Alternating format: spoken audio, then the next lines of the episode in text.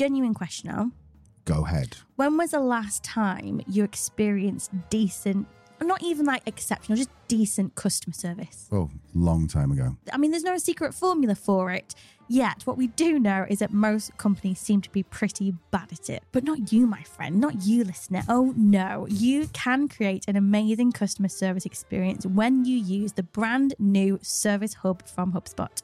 Yep, this all new Service Hub from HubSpot brings customer service and support together in one simple but powerful platform so you can deliver the best experience possible. And of course, it's powered by AI, not Al, AI, meaning your team can automate those tedious tickets from people who've clearly not read your frequently asked questions. Pain in the backside, aren't they? Oh, and by the way, organizations using HubSpot Service Hub are resolving tickets 13 times faster, helping them to close 42% more tickets per day. That means increasing retention by more than 80%. Thank you, people at HubSpot who, who did the maths on that one, because I wouldn't be able to. I love a bit of data. Did you also know, Al, that it consolidates your entire internal knowledge base into one place? So no matter who is working on support, they'll have the answers at their fingertips. I did know that because I wrote that for you. Well, there you have it. Stand out from the crowd and migrate to HubSpot Service Hub today. Visit hubspot.com slash service and learn how this all new solution can help you deliver for your customers.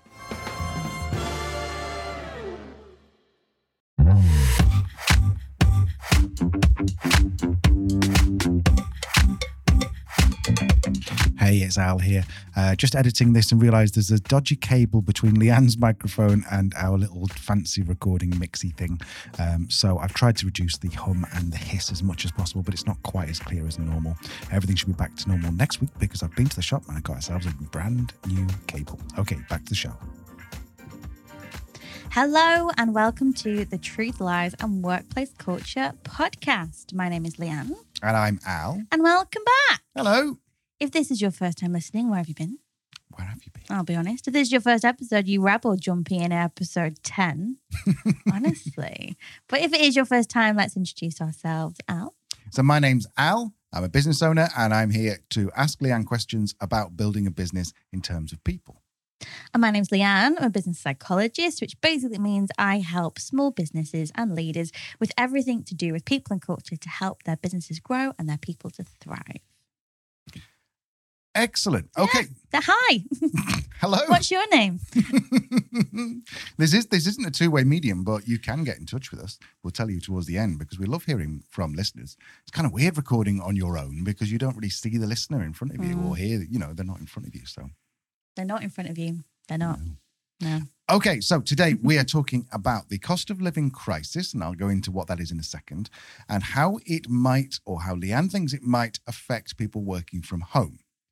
So, first of all, um, in terms of the cost of living crisis, I'm sure you've heard the term before, but just in case you haven't, essentially what we're saying is that it, the cost of living is in crisis. There we go. That's the end of it. That's a nice succinct way of putting it.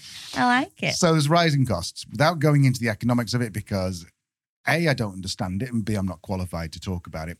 But essentially, inflation in certainly in the UK and now it's increasing across the US and EU.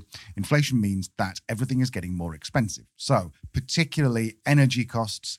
Um, if you rent, then your rents are probably going up. If you have a mortgage and your interest rate is not fixed, then your mortgage is going to go up.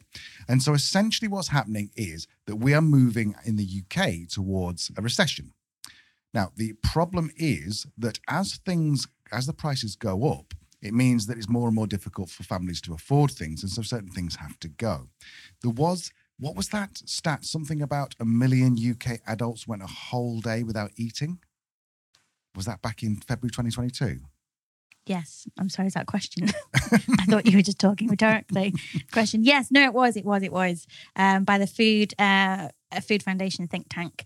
Um, so yeah, I think that's that's the the you know, the the reality is a cost of living crisis for for many of us will mean the end of disposable income or less disposable income. Sadly, for many others, it is going to push people below the poverty threshold, um, and that's what that statistic uh, was finding that uh, yeah, a million UK adults were going without eating um, for a whole day within within that month, which is quite a shocking statistic, really.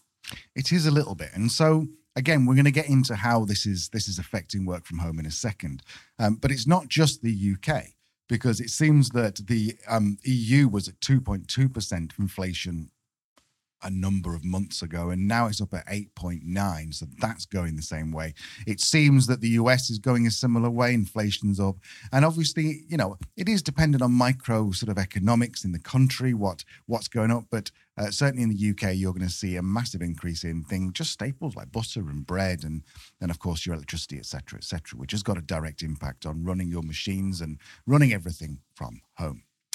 Um, so there's a few things that have caused it. Um, Brexit for the UK, Brexit has been, been a massive contentious issue. The gift that keeps giving, Mm. Brexit.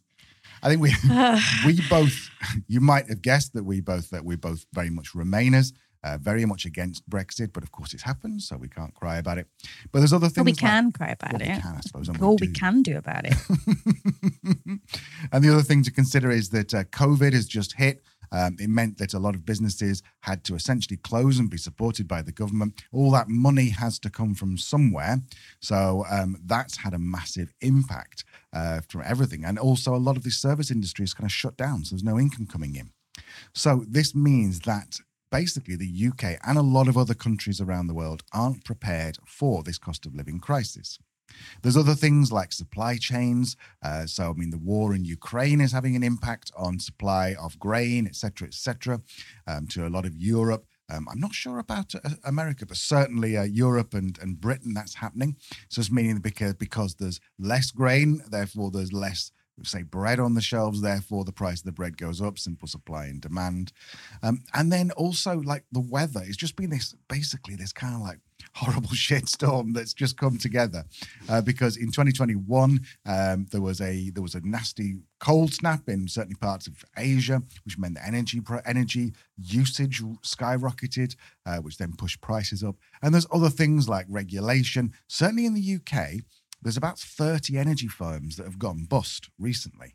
Um, I mean, when I say gone bust, that might be a UK term, basically gone gone out of business um, because they can no longer uh, provide energy at the prices which they promised. Um, so that means that now we've got kind of a monopoly in the UK of sort of two or three large um, energy providers, which they monopolize the market. They can charge basically whatever they want. Now, of course, if you've got three laptops, like in this office here, we have a computer, a laptop, and Leanne's laptop, plus lights, cameras, all this kind of stuff. All that is going to increase the cost um, of energy that we're going to be using.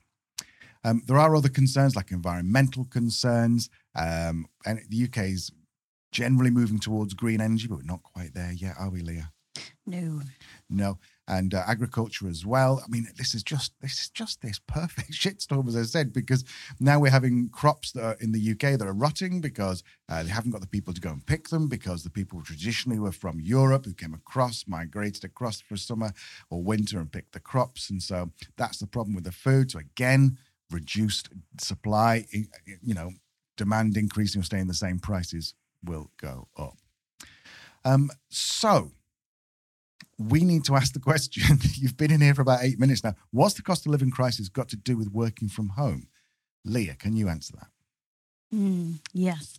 So I think the, I mean, the, the cost of living crisis, and I mean, just in terms of we think before looking at working from home or hybrid working, if we just look at, at kind of the impact that's going to have on people. Um, so we heard about that, that statistic earlier about a million people going without a meal. Um, a more recent survey by Randstad in 2022 actually found that 55% of people have or are considering getting a second job to pay for the increased cost of living. So, as an employer, if your employees are now getting additional work, which may push their, you know, their working hours up significantly, um, that is going to not only affect them in terms of their physical and, and mental health, um, but also potentially their productivity, which may impact your business. So, yeah, the cost of living crisis is something that is going to impact businesses um, and all of us. And the sad thing is, you know, the longer, as Al said, with between Brexit and COVID, we were already facing an up an uphill battle. Um, add the the war in there as well. Um, yeah.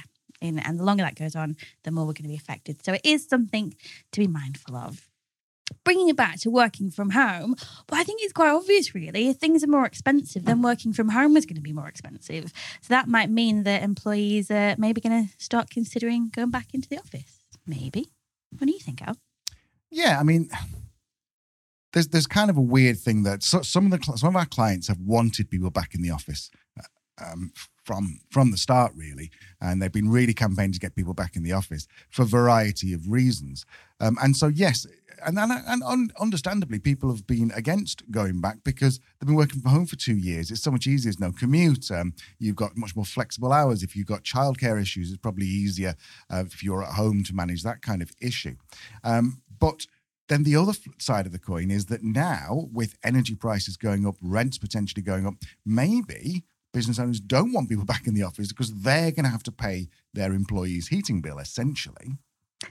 Yeah, I think that is that is a point, isn't it? And and I think what you you know what you said there about lots of business owners have just been looking for a reason to get employees back, and you know you might look at, at the cost of living crisis as one of those things um, that you can do, and you know I, I, fine, um, but making sure as well that you know if you're just serving your own um, your own needs for the benefit of yourself, um, then that is gonna you know, you know about employee engagement. We've talked about this before. We know that those actions are going to have an impact. So it's not quite the clean cut solution. Uh, that said, if you know you framed it as a way of of supporting people with the cost of living crisis, um, then yeah, maybe this is something that could boost not only getting people back into the office, but employee engagement and well-being along with it. So in terms of, I guess the the easiest problem to solve first, I guess, if you're an employee or or an employer, is understanding how much more it actually costs to work from home versus work in the office. Um, and there's no real consensus on this in terms of what people um, believe the right answer to be. Um, it's kind of kind of a, a 40 40 split um, in terms of people think it's more cost effective to commute, people think it's more cost effective to uh, work from home, and then the remaining 20% um, think that an office home split is going to be as cost effective. And I guess it's because we've never really sat down and figured that out before. Um, but as you said, you know, with energy prices raising at the rate they are, um, yeah, this is something that that now may make a difference. Um, so I think you've got some stats, Al, haven't you, on how much it actually costs to work from home? Yeah, I think so. I'm going to have to refer to my notes over here. But um, so the main thing, as we probably know from working from home, is the heating. Um, and you know, there's there's the old joke that that at Christmas, you know, that your dad always puts, makes you put a jumper on rather than turning the heating on. But obviously there's some facts behind that because the heating is the most expensive thing in in, in your house. Um, so we've talked about so Leanne's done a little bit of research, and to heat your house for one day, um, it'll cost you eighteen pounds. Now, are these the existing numbers, Leanne, or are these the new numbers? Um, so these was these were taken within the last three weeks. Um, so yeah, so they're recent, but then they probably might have gone up already. Potentially. So what we're saying is that for, for one day, it's eighteen pound. What's that? About 20, 20 US dollars um, to heat your to heat your house. Uh, for five days, you're talking about ninety pounds. For a month, you know what is what? It, should we do it in dollars? Because nice easy numbers. So thirty times twenty is six hundred dollars just to heat your heat your house. Um, this is US dollars. Then to keep your computer running, it says about six pounds a month, but that's probably based on most people turning it off. Um, I don't know about you, but I don't turn my computers off at night. Probably should actually, but I don't turn them off at night. Um, you got tea, coffee, all that kind of thing. Yeah, it's probably about a quid, quid fifty. Um, so at this point, if you're not careful, then just for a five day working week, you're in it for a hundred pounds, um, hundred UK pounds. So that's you know you've got to compare that to commuting. Um, now, did you did you do some stats on some on, on some prices on commuting or costs on commuting, Leah? I did, I did, but to be honest, there's so many different variables that talking through it, I'm not sure they'll make much sense. But of course, fuel for you know diesel, petrol is going up in price as well. Um, so if you do drive to work, that might be something that you know is much more expensive than it used to be. Uh, whereas public transport, I know um, in Manchester recently they brought in a standard fare. Um, so wherever you go in Manchester, you won't be charged more than two pounds. So it might be that you know some of the local councils are starting to respond to the cost of living crisis as well in terms of public transport. So what might have been an expensive option before may now be more cost effective. Um, but I think exactly what you said there, Alif, it is a rough rule of thumb as of October 2022 um, to work from home in terms of energy and heating um, is going to cost you about 100 pounds a week or what 120 US dollars. Um, but of course, these are all UK based prices, so you'd need to work that out yourself, friend. Um, but yes, so about hundred pounds. If it costs you less to commute than hundred pounds, um, then you may be better working from the office. But I mean, there's got to be a consideration as well that working from the office isn't just about saving money. You are going to be with people you know, and there's camaraderie and potential sort of ideas that it's easier to collaborate sometimes when you're with people. Mm-hmm. Um, so those are things you got to you got to factor in. But essentially, what you are saying is that if it's costing if it costs you less than hundred pounds a week to commute into the office, um, then potentially it's going to be cheaper doing that than it is from working at home. Absolutely. And I think in terms of businesses that are currently operating a hybrid model, yes, there are going to be other potential benefits of people coming to the office. Like you said, collaboration has been cited as one, um, knowledge sharing, and particularly amongst um, uh, newer or younger employees. Um, and in terms of onboarding as well, you know, if you have new starters, then then yeah, that's been cited as something that is easier to do in the office. I say cited because I think it all depends on how you handle that situation. But that's a different conversation for a different day. Um, but I think you're absolutely right that the focus needs to be the cost of living crisis. So if you're having conversations, and you should be having conversations with your employees, have one to ones over the next few, you know, next few days, next few weeks. Ask them how they're being impacted by the cost of living crisis. Ask them how they are, you know, feeling financially. Point out that you know you've heard some research. It costs about hundred pounds a week to to work from home. Go through some calculations with them. Encourage them to to look at that. Um, and equally look at your own your own P&L and your own business cost and and actually figuring out you know how many people you want in the office and, and the cost of that um, but yeah the focus should be on on the employee and supporting them um, through the cost of living crisis which you know it's it's been around for about 12 months already. It's really starting to bite now and i think the next six months are going to be really difficult for a lot of people. Definitely. So let's switch to talking about hybrid models here. So a hybrid model first of all can you just define a hybrid workplace model? And then tell us what you think it means this cost of living crisis means for the hybrid work model um, so, a hybrid work model is and when employees will spend some of their time in the office and some of their time working from home. Uh, the frequency of that will vary from business to business, from individual to individual, um, but having that split of working from home and working um, in the office, that is a hybrid model of work. Um, so, in terms of how it, it's going to what's going to mean for businesses with the hybrid model. I think the first thing is is costs you know cost to your business cost to the individual. Um, and added that in either you know increased costs alongside um, rising prices that could cause you know some real financial challenges for both business leaders and employees. So yeah i think if you're and I guess similarly, if you're currently operating at a fully remote model or, or a fully um, work from the office model, um, I guess it's just a, a, case of understanding, you know, the financial impact this is going to have, um, and, and potentially the psychological impact this is going to have on on people that are struggling as well. Mm. So, how is this different to previous sort of economic challenges? I think is a polite way of putting it as you said, I think with this one, it really is just the perfect storm of so many things that are impacting the economy at the moment. Um, and I think what I was actually listening to um, um, a presentation by an economist the other day, and he was kind of talking about, you know, the the, the trouble or the, the added challenge with this economic situation is just the factors of it that we've never quite seen before or we've not had the same lead up before. Um, and one thing that he was actually saying was um, uh, jobs in the UK. Um, so bearing in mind that we have, I think we've already had a month of, of um, contraction, haven't we, in the UK? We've not quite hit the recession yet, but it is coming. But at this point, the UK still has the lowest um, unemployment rate that has since the 1970s. It's currently only at 3.5%. And there is still, you know, more than, than a million jobs vacancies advertised right now. Um, so in terms of people being in work, it's better than it ever ever has been. Um, but I think that is the, you know, the the tricky thing is is whether, you know, is is the economic crisis goes on, the cost of living crisis goes on, is it going to start to um, affect jobs? Plus, we've got the disruption of these new ways of working as well, which we've not really experienced on this scale before, um, given the economic challenge or potential recession we're going into. Um, and with that, just the levels of disruption, you know, so much has changed so quickly.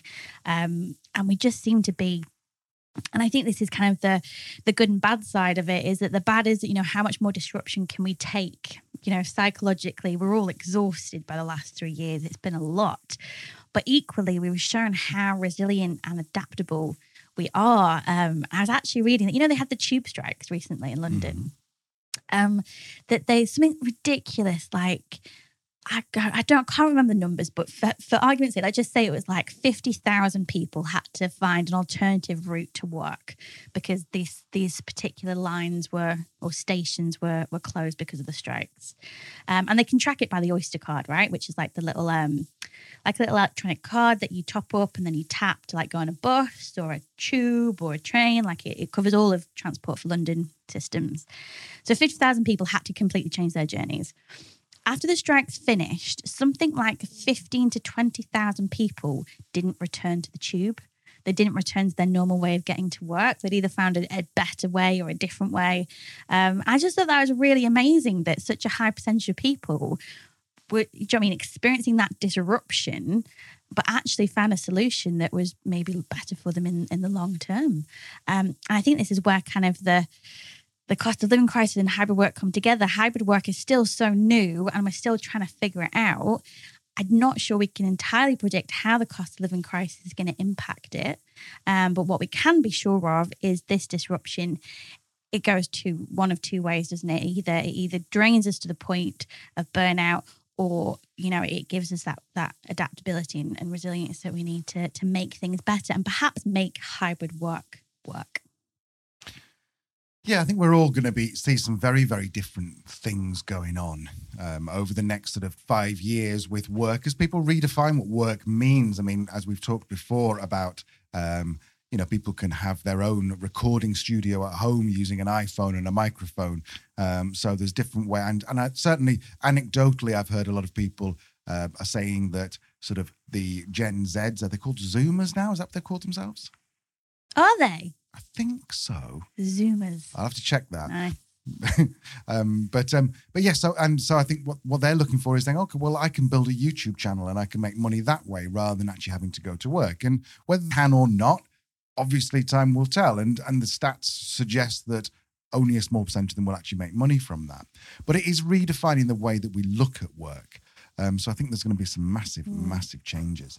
Now you've said before that um, one of the biggest problems with work is stress. Now, obviously, if you've got financial issues, surely that's going to be one of the biggest factors for stress at the moment.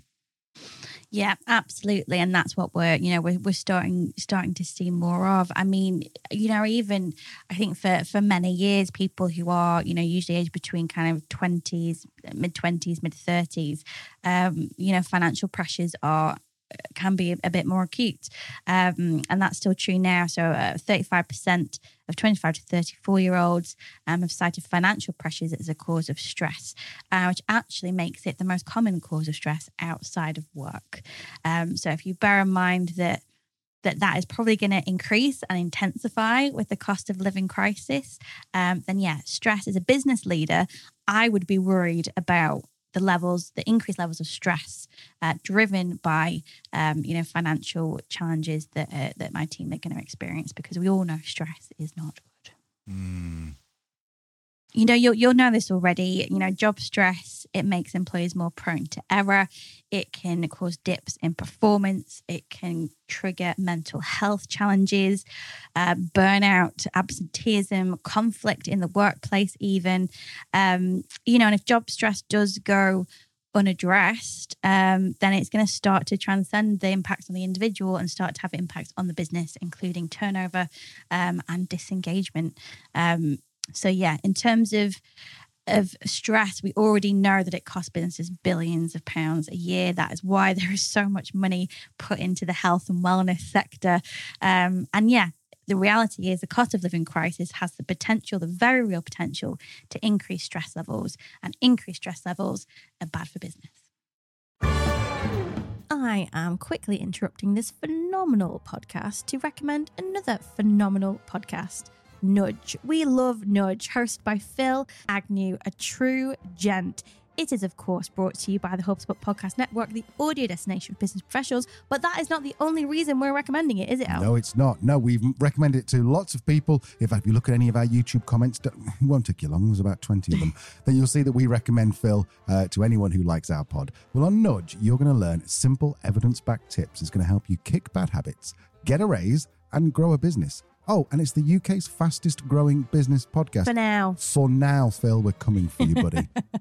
if you loved hearing Rory Sutherland from Ogilvy on our show back in episode 83, then Phil's latest episode has Rory on again talking about McDonald's, smoking, and why the pension system is broken. I suppose we should say that actually Rory's been on a couple of times on to Nudge. It's not that uh, Phil's seen what we've done and gone, I'll have Rory. So I think it's important. Yeah, no, we copied. That. We copied Phil. Anyway, listen to Nudge wherever you get your podcasts.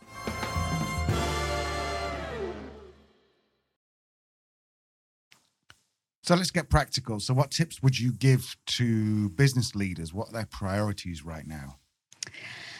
I think the first thing is to really look at, you know, what what financially works for you. You know, if we're heading into a cost of living crisis, the last thing uh, we want is, you know, businesses getting to a point where it's no longer financially viable for them to operate.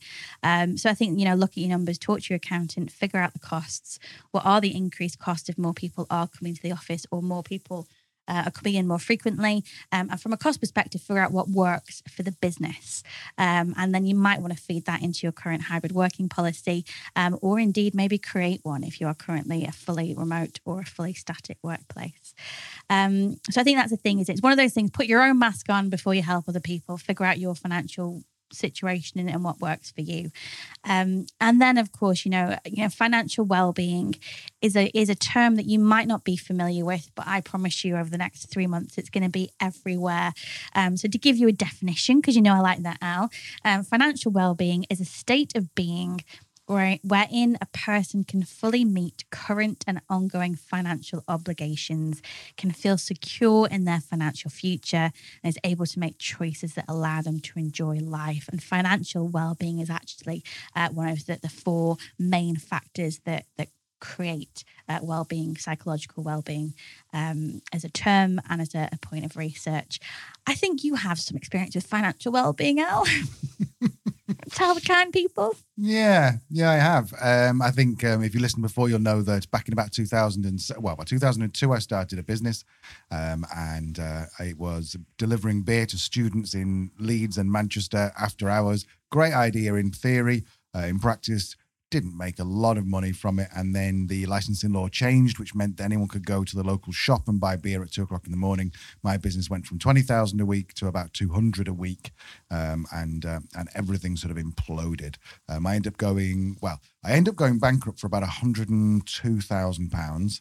Um, but the, the lead up to that was, I think, the most stressful time of my life because um, I had like credit card bills of like ten thousand on here. I had a, a van that um, that got repossessed. Um, I had a, I bought a, like stupidly.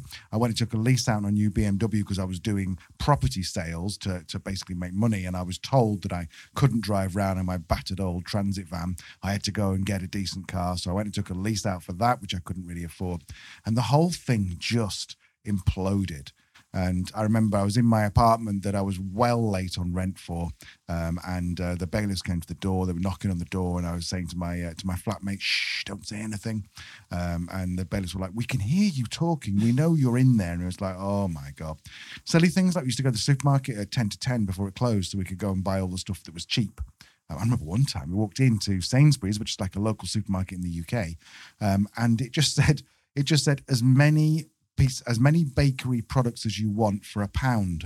and so I went round, I was just getting carrier bags full of bread rolls and stuff that were slightly stale. And then they took them home, froze them, and that was our dinner. But anyway, I don't want to get the violins out because after that, I managed to build a, um, a successful company based on debt, which was interesting. Um, and uh, but yeah, that was really, really, really, really tough, and it just consumed me. I just felt like every day I'd wake up and have this huge weight on my chest going, oh my God, today I need to go and make at least £500 so that of that, 450 it was to pay my debt. Um, and I was left fifty pound a day to kind of like live on and pay all my rents and all that kind of stuff, which obviously the maths didn't add up. Um, so I mean, what was? It's funny when I went bankrupt. The actual day I went bankrupt, I, I went to court. And I don't know if, you, if, if you've ever been bankrupt. Well, no, you haven't, Liam, But if you're listening, you've ever been bankrupt. Um, is I thought it was going to be like a big courtroom with where you see on TV, where there's going to be a judge in a wig and people, you know, people wandering around with wigs on and saying, "I I put it to you, sir, that so and so so and so," and it's not. You go into a little tiny room, you put, give your paperwork, and then about an hour later they come back with it stamped and went, "Right, you're bankrupt." And uh, I remember walking out, and the first feeling I had was terror like, oh my God, my life is over. I'm never going to be able to get a mortgage. By the way, I have now got a mortgage, so Mm. that's a load of rubbish. Um, no one's going to give me a job. Again, I started my own business based on people who were going bankrupt, so that was a good thing.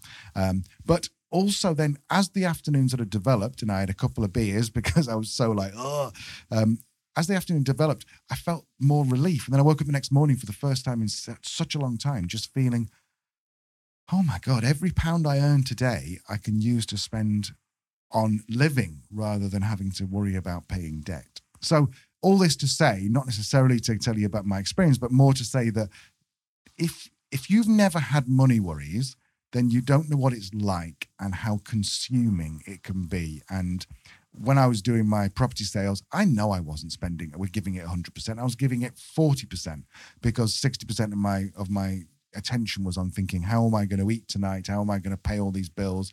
Oh my God, I've got you know another letter from the mortgage company um, saying that uh, they're going to repossess me, etc., etc. So I don't want you to underestimate how important financial well-being is. Well said. That was yeah, and I think even you could tell like the the, the you could see and, and hear the anxiety in your voice as you kind of recalled that time and and you know again relaxing as, as you moved on. I think you're right. You cannot underestimate the impact um, of poor financial well-being. Um, yeah, and in terms of not only on you as an individual, but on your performance, your productivity, your relationships, um, it is really far-reaching. So yeah, so this is a real important moment for business leaders to to step up. Um, and you know there's lots around about about well-being. Financial well-being might not have been a focus or something you've heard much about but it is going to be. Um, and you know as the thing is with every crisis as al said then comes incredible opportunity um, and one of the things that i know you would have heard of um, is you know the ongoing fight for talent skill shortages and how the importance of having a really attractive employer brand um, is, you know, key to competitive advantage in this type of market. And this gives you the opportunity to do that. Reason being, um, there was a recent survey, again, I think it was Randstad in October 2022, so bang on recent, um, that uh, asked Does your employer offer access to financial well-being or money advice sessions to help with the cost of living crisis? Al, guesstimations on how many organizations said yes. What was the question? Does Does your employer offer access to financial well-being or money advice sessions to help with the cost of living crisis?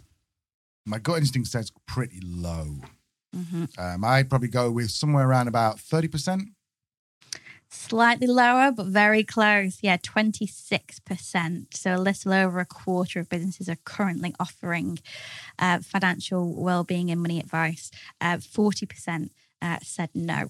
Um, and the remainder wasn't sure. And I think that's actually quite a chunky, uh, was it 35% said they weren't sure, quite a chunky um, um, number of people. Yeah, yeah, percentage. Um, and my suspicion as to why this might be the case is that there's lots of organizations out there, um, including clients that, that we work with at Oblong, that will have things in place like employee assistance programs or um, employee benefit platforms. Um, Pirkx is one that comes to mind.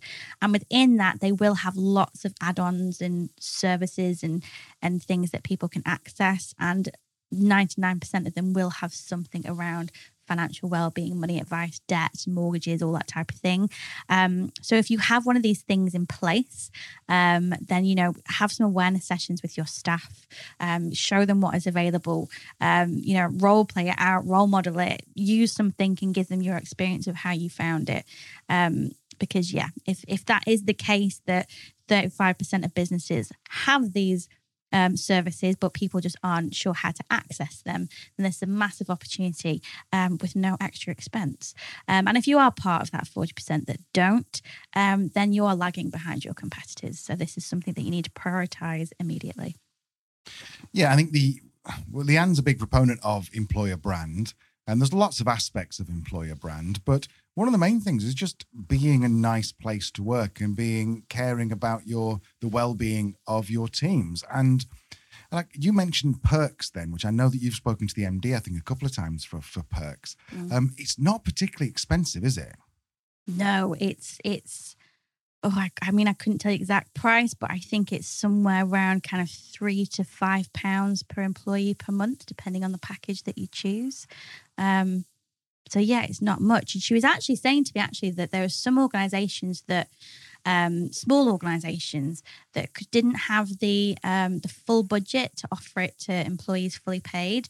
Um, so what they actually did is is like a um, they did like a um, like a wage thing. So it comes out of your wages. The employee pays for it, but it comes out of their wages. Right. Um, which I mean isn't ideal, and you need to be careful how you spin that. But at the same time, it's you know if somebody is having significant financial challenges, and the thought of spending money might be triggering. But if that three pounds a month is going to give them access to services that are going to help them fully transform their financial well-being, then that might be an investment well made. But yeah, it's it's not much, and and I think that's something that when you are sitting down, as I said at the top, doing your numbers um, and figuring out what figuring out what you can afford as a business.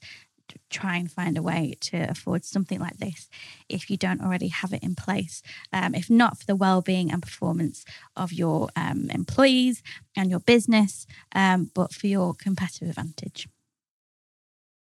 Brilliant. And it is a really good. I mean, there's other platforms out there available, but I mean, they do things like um, mindfulness. There's, I think, there's there's uh, physical like PT. There's um, all kinds of financial stuff on there. Um, so it's definitely worth looking at.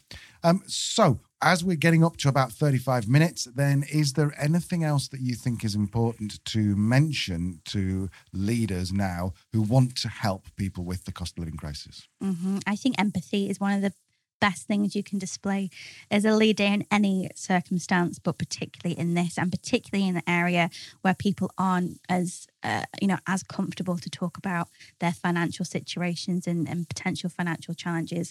So having that empathy, sharing stories. If you've had a similar story to Al, um, you know it's is is going to be going to be helpful and listen. You know, and I think with with empathy, it's important to listen first, let somebody get the the current circumstance off their chest and what they're going through, and then come with them at well, you know, at them with the solutions. Don't necessarily go go diving in. Um, and you know, awareness is, is a big thing. You know, if you, as I said, if you've got those programs in place, making sure your employees know how to access them, um, both in terms of financial support and there's also things like um, use like shopping vouchers and stuff now, like cashback and that type of thing. You know, show them how much they can save, show them what they can do to um, to reduce their bills down. Um, and yeah, awareness. There are lots of organisations out there um, that offer um, support, free support um, to people um, who are suffering. So yeah, signpost to these external services. Um, so for example, um, I think there's a Citizens Advice Bureau is a really good port of call for everything to do with that. Um, and in terms of what they'll also be able to do is help you as well in terms of any benefits that you may be eligible for in terms of child tax credits or tax breaks if you're married, um, all that type of stuff. Um, and yeah, the any kind of debt helplines out there. We'll leave lots of links in, in the show notes for you.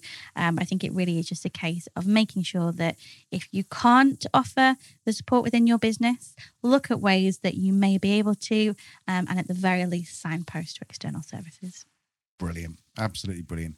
Um, there's a guy called uh, Martin Lewis, a money saving expert in the UK, and I know that he's getting traction in the US and Australia now. Um, and he's always got some really good ideas. In fact, with interest rates going up at the moment, there's a particular term, and I forget forgotten what it's called, but quite often you can go and take money from a credit card at um, uh, or from a loan on a low interest rate and then invest it in a saving account at a higher interest rate, and you can make money that way. Now, obviously, speak, go to his his site and read what he's talking about because I've I did it way way back then and I messed it up. Um, but uh, there's all kinds of different ways like that, and I think just being really, like Leanne said, being really empathetic. Um, and if you are a business owner, chances are you've had money struggles because most business owners spend the first year or two years balancing everything. Just tell your story Yeah. you know, I think just being really open. And I found that the number of speaking gigs I got back when I'd gone bankrupt, I thought nobody wanted to talk to me, and everybody wanted to talk to me. They wanted me to come and do uh, do presentations on being bankrupt because the you know n- not many people are actually able to talk about it and be honest about it. So, so I think yeah, empathy, honesty, and just you know, just be good people if you can. Yeah, absolutely. And uh, one of the organisation actually that's just spring to mind that I actually referred a client to uh, last week is um, an organisation called Prosperity Employee, uh, sorry, um, Prosperity Wealth, um, who offer a range of services around um, employee benefits and financial well-being. They usually have a free webinar every kind of four to six weeks. Um, so have a look on their website again. We'll link it. Um, and they're actually also offer, and I think this, this particular offer may be finished now in the UK because you were able to schedule a free 10 minute conversation uh, to benchmark uh, your current staff benefits compared to your competitors. Um, so, yeah, so have a look on their website. Um, it covers um, not only salary, but 10 key benefits such as pension health schemes um, and yeah lots of other good stuff. So have a look at have a look at that. We'll leave it in the the show notes and yeah get in touch. And i the reason i feel confident uh, referring them is they are the people um, who actually put me onto Pirkx in the beginning which i've had some dealings with as al said. Um, and also my client went through this last week and found it a really helpful consultation. Um, so yeah we'll we'll put that link in for you. Fabulous. Okay, so if you enjoyed this, then do us a favor, subscribe. And also tell someone else about it or a few other people about it. Um, as you know, we're only on what episode 11 now, is it? Episode yeah 10, i I think can't so remember.